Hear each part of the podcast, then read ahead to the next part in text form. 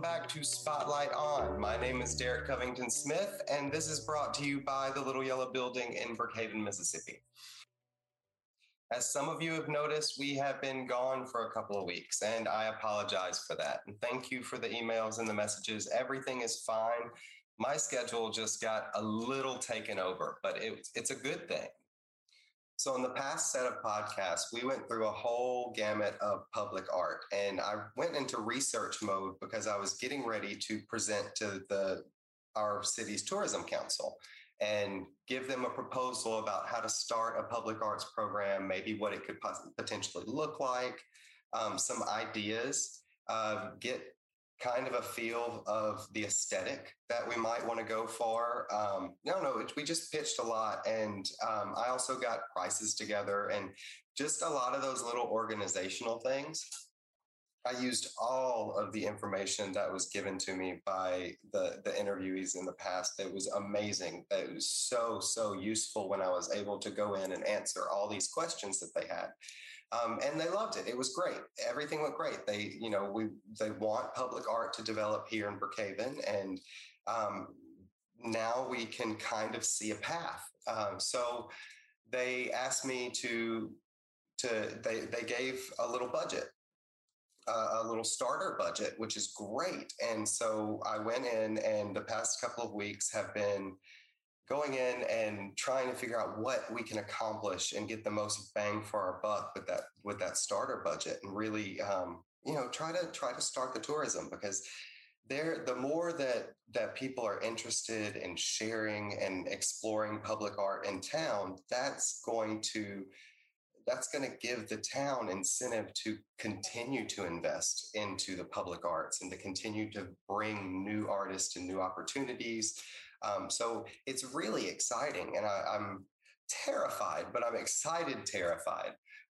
And on top of the city getting excited about public art, they're also really excited about the upcoming exhibition that we've got planned for this summer, for June, the, the Mississippi Garden of Rhythm and Blues. Um, I, I, pitched them um, while I was doing the public art. I was telling them, okay, well, this is also what I've got going on um, I've got a call out for Mississippi artists to be inspired and influenced by Mississippi blues music and to put that onto put that into creation and um, tell us about it. And and we're going to have a show. It's in June through August, and and um, we're really excited about it. It happens to coincide when one of um, a Mississippi blues marker is going up here in Brookhaven.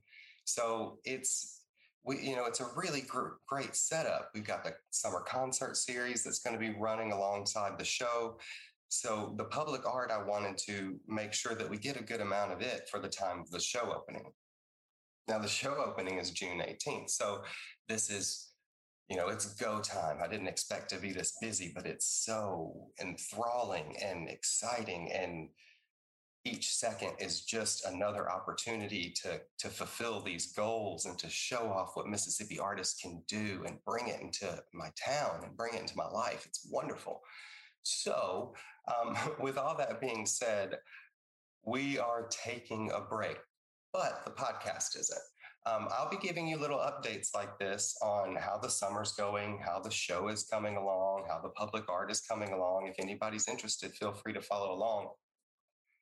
But in situations like this, I often need to revert and go back to advice that, you know, other artists have been given. So I'm going to take this opportunity to go back and each episode I'm going to feature um, three or four of our previous interviews and it feature their advice section. I need to hear it. It'll be good to get out there in the world and just to listen to all the influences, all the good messaging that they have to give, especially when I'm going up against mountains and I've got to be ready. So, looking back, our first two pieces of advice come from Stephen Phillips. He's a phenomenal potter in North Mississippi. Please look him up. His Instagram is SP House Productions, and he is wonderful. Take a listen. Question for you. I want I, I would like for you to offer up two pieces of advice. The first piece of advice is what would you what advice would you give to students that are about to go into wanting to learn about the art world? And my second is what would you what advice would you give to um, artists who are a little bit further along in their career that are maybe wanting to get more involved with the art world? Um, I could say this for both um, students and those who are further along to the art world. One of the things that I've done that worked perfectly for me um, is a biblical principle that is to write the vision and make it plain. It's a scripture that says, write the vision, make it plain, so that men may see it and run, run with the vision. So the thing about it for me, with everything that's been happening for me, I wrote my vision down. I wrote my plan. And for me, with me writing my vision, um, I planned out everything.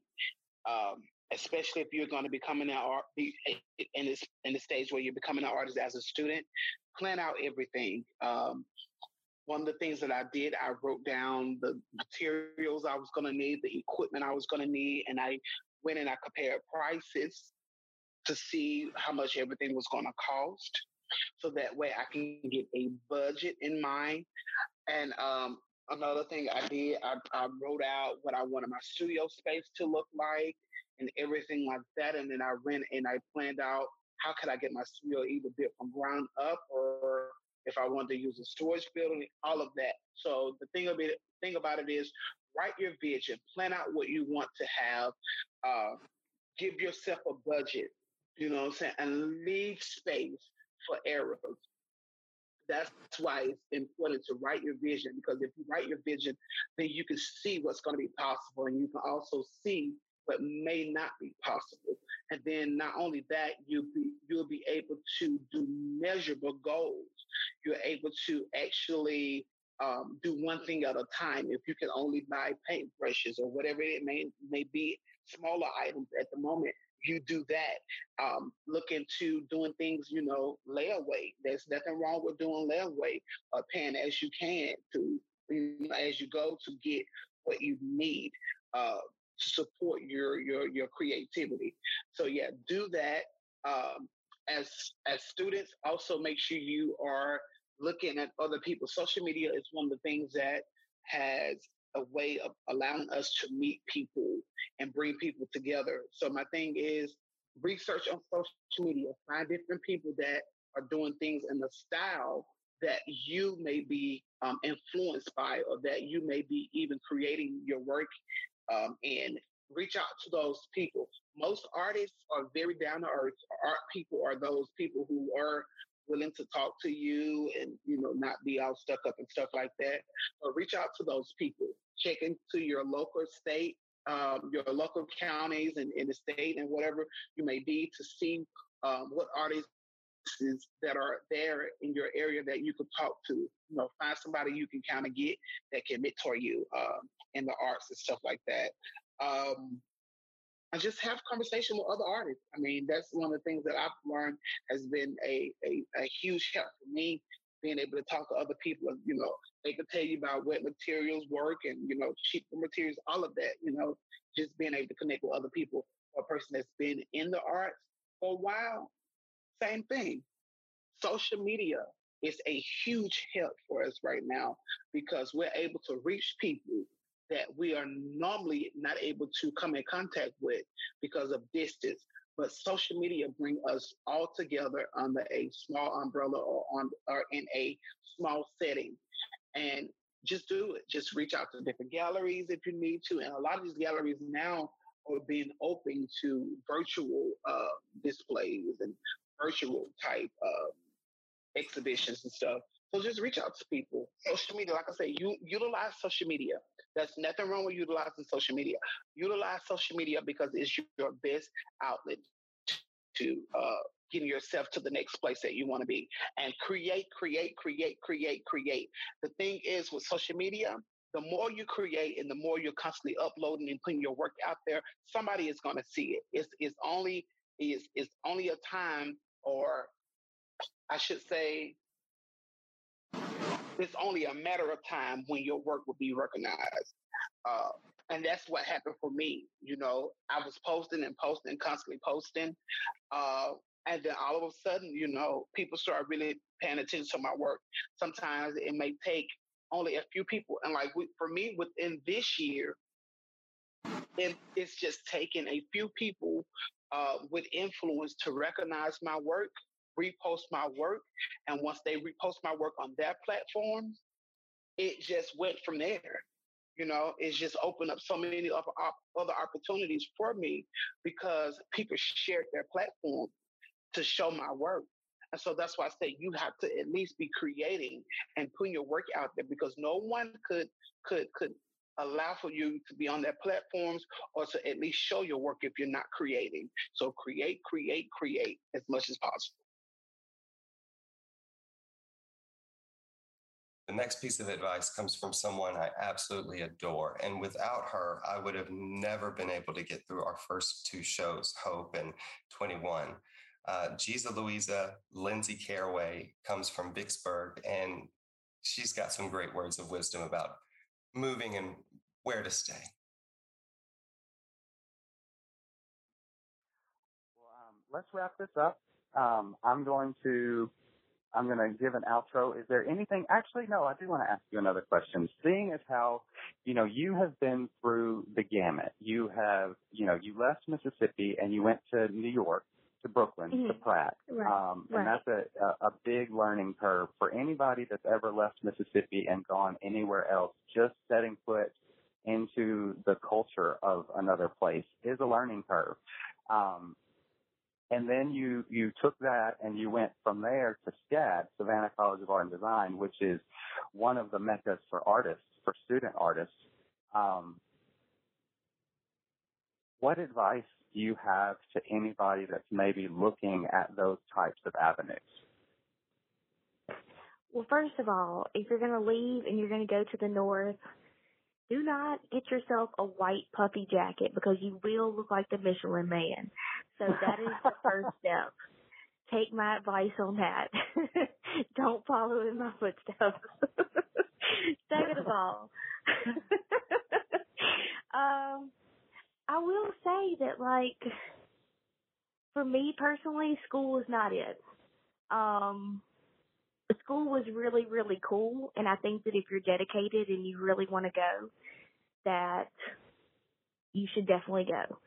But I think as an artist, you you just you learn more by yourself and from life experience and from other artists and from making those connections and making those networks through things like this, through finding other artists in your neighborhood, through finding other artists in your state, through finding other artists in your community and networking that way. And I think That's if awesome. you want to move, stay in the South. It's so much more friendly. And our last bit of advice comes from Adam Trust out of Laurel, Mississippi. And you can find Adam at Adam Trust Studio on Instagram. Well, for any artist or any um, upcoming artist or wannabe artist that might be listening to us, um, what what would you tell them? Let's let's wrap up on that. What would you give them? Your nuggets of wisdom. Um, hmm, like. Yeah, I didn't mean to put no pressure or anything. Just change two people's well, lives. I think you know, like the biggest thing to me is um, I wouldn't be the artist that I am if I didn't practice as much as I do. Um, when I've, you know, I taught for the last 10 years in some capacity, either at a private or public school. Um, I taught art, I've taught lots of different things, but the thing that I would always tell my students is you sit down and you draw something. And their first thing is, oh my gosh, Mr. Trust, that's so good. I'll never be able to draw like that. And so then I go, okay, I am 34 years old. I started drawing when I was eight. I was like, you do the math and tell me how many years have I practiced more than you've even been born? When you practice that long, you'll be that good. And so it's like just the concept of art's not just a talent, it's a practice. It is something that we do every day. If I'm not painting, I've got a sketchbook. If I don't have a sketchbook, I'm drawing on a grocery list. Like getting it out of my head and onto paper it doesn't always look good. I just show you guys what looks good. The crappy stuff is still in my sketchbook. It doesn't ever see the light of day, but I have to get it out because I have to see what I did wrong so that I can do it better the next time. Um, looking back at work from high school, people are always excited and they're like, oh, that's the Adam Trust early work. And you're like, eh, I would never show this to anyone because that was the early practice, right? You know, like not everybody's a Picasso and is a master figure drawer at age 10. Like we go through this development, even stuff that I did in college, I still am not pulling out and showing people today because that was a time of education where I was really learning concepts and theories and just the classical study of art. And so now the stuff that I do today is better because of that that I already lived through. And so like under, letting people understand that was I gifted as an artist as a child? Probably. Ha- would I be as good if I had not practiced for the last 20 years? No. You know, like, so I think putting in the work, that's the part that I think would be the biggest advice that I have because without the work, I mean, it's just like anything, it's just another practice. I don't know about you, but it's always so good to hear advice from other artists, just to hear their words and to reflect back on their experiences. And I always get so much out of it. No matter how many times I listen to these, I get something new every time. Don't forget to check out our current call for art for Mississippi artists with the Mississippi Garden of Rhythm and Blues show. The deadline is June 1st and the artist will be announced June 3rd.